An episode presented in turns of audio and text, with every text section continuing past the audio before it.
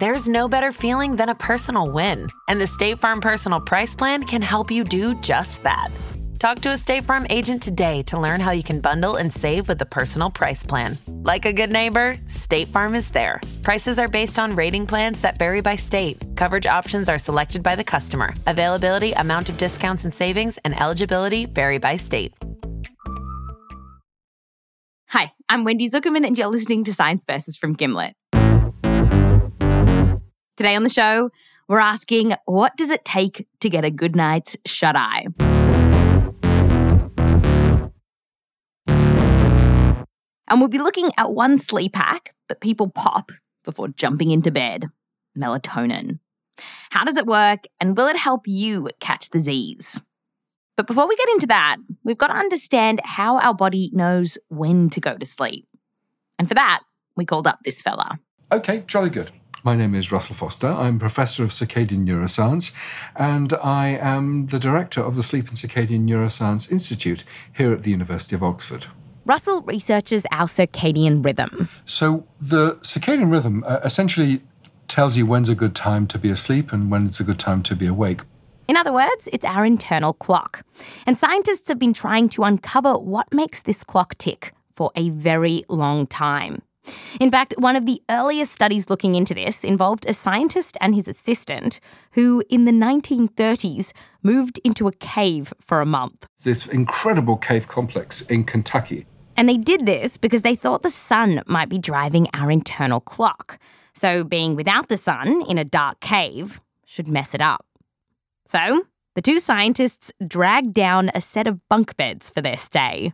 One interesting thing about the bunk bed is that the feet of the bunk bed um, sat in four buckets, and in the buckets was um, what, what's the stuff you shove down the lavatory? Um, T- uh, poo? no, no, chemicals. Um, uh, Bleach? Bleach, yeah, that's it. That's it. So, so one of the unforeseen uh, things was that the, the cave was full of cockroaches.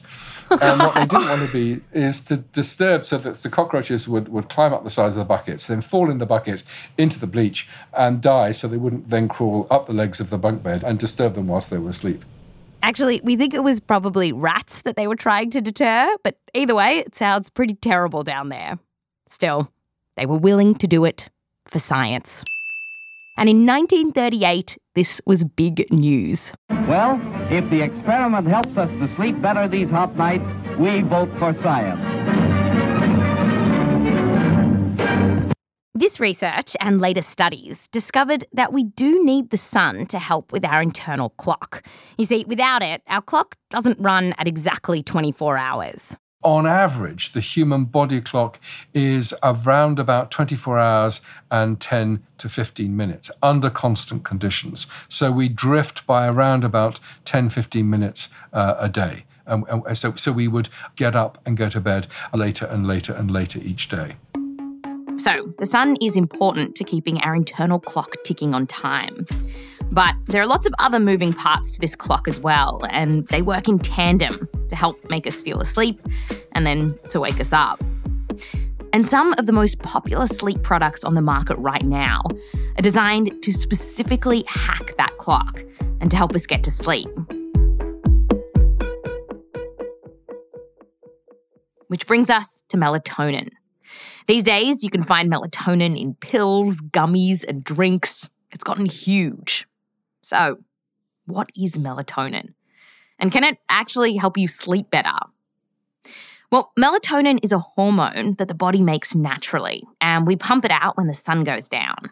And so there's a beautiful rise in melatonin at dusk, reaches its highest point at around about four-ish in the morning in, in many people, and then declines in anticipation of waking up in the morning. And, and so, um, because melatonin only comes out at night, it is often called the Dracula hormone.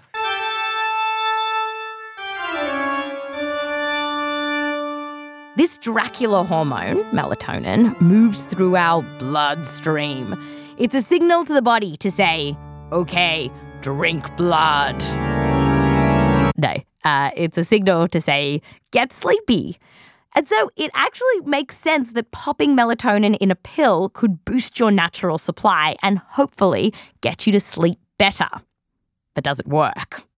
Well, when scientists get people who have trouble sleeping or who are jet lagged to take melatonin and then report back on how they slept, people tend to say, Yeah, I had a better night's sleep. But the curious thing is that when scientists objectively measure how much more people slept, the results are kind of a letdown. Like two review papers found that people who took melatonin fell asleep just five minutes sooner compared with a placebo. It's having some mild effect, uh, but I don't think it's a very big effect. It's certainly, if you take it, it's not going to whiten you knock you out like a like a sedative. So why isn't melatonin a miracle sleep drug? Well, it's probably because there's all kinds of reasons that people can't get to sleep anxiety, babies, Netflix, and melatonin can't help you with that stuff. Still, though, if you're an adult and melatonin is working for you, while we don't have long term studies, as far as we can tell, it's safe. Do we have any studies suggesting that melatonin can be toxic?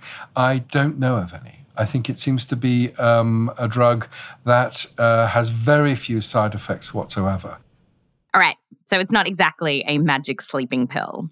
And if you're searching online for other tips and tricks to help you get to sleep, a big one that you might come across is that you should perhaps put your phone down and that maybe blue light from your screens is what's keeping you awake. We tackle blue light in our full episode about sleep over at Science Versus. And we also ask what happens to our brains and body when we don't get enough sleep. To find that, just search for Science Versus in Spotify, that's Science VS, and then search for our episode Sleep, all aboard the Snooze Cruise. I'm Wendy Zuckerman. Fact you next time.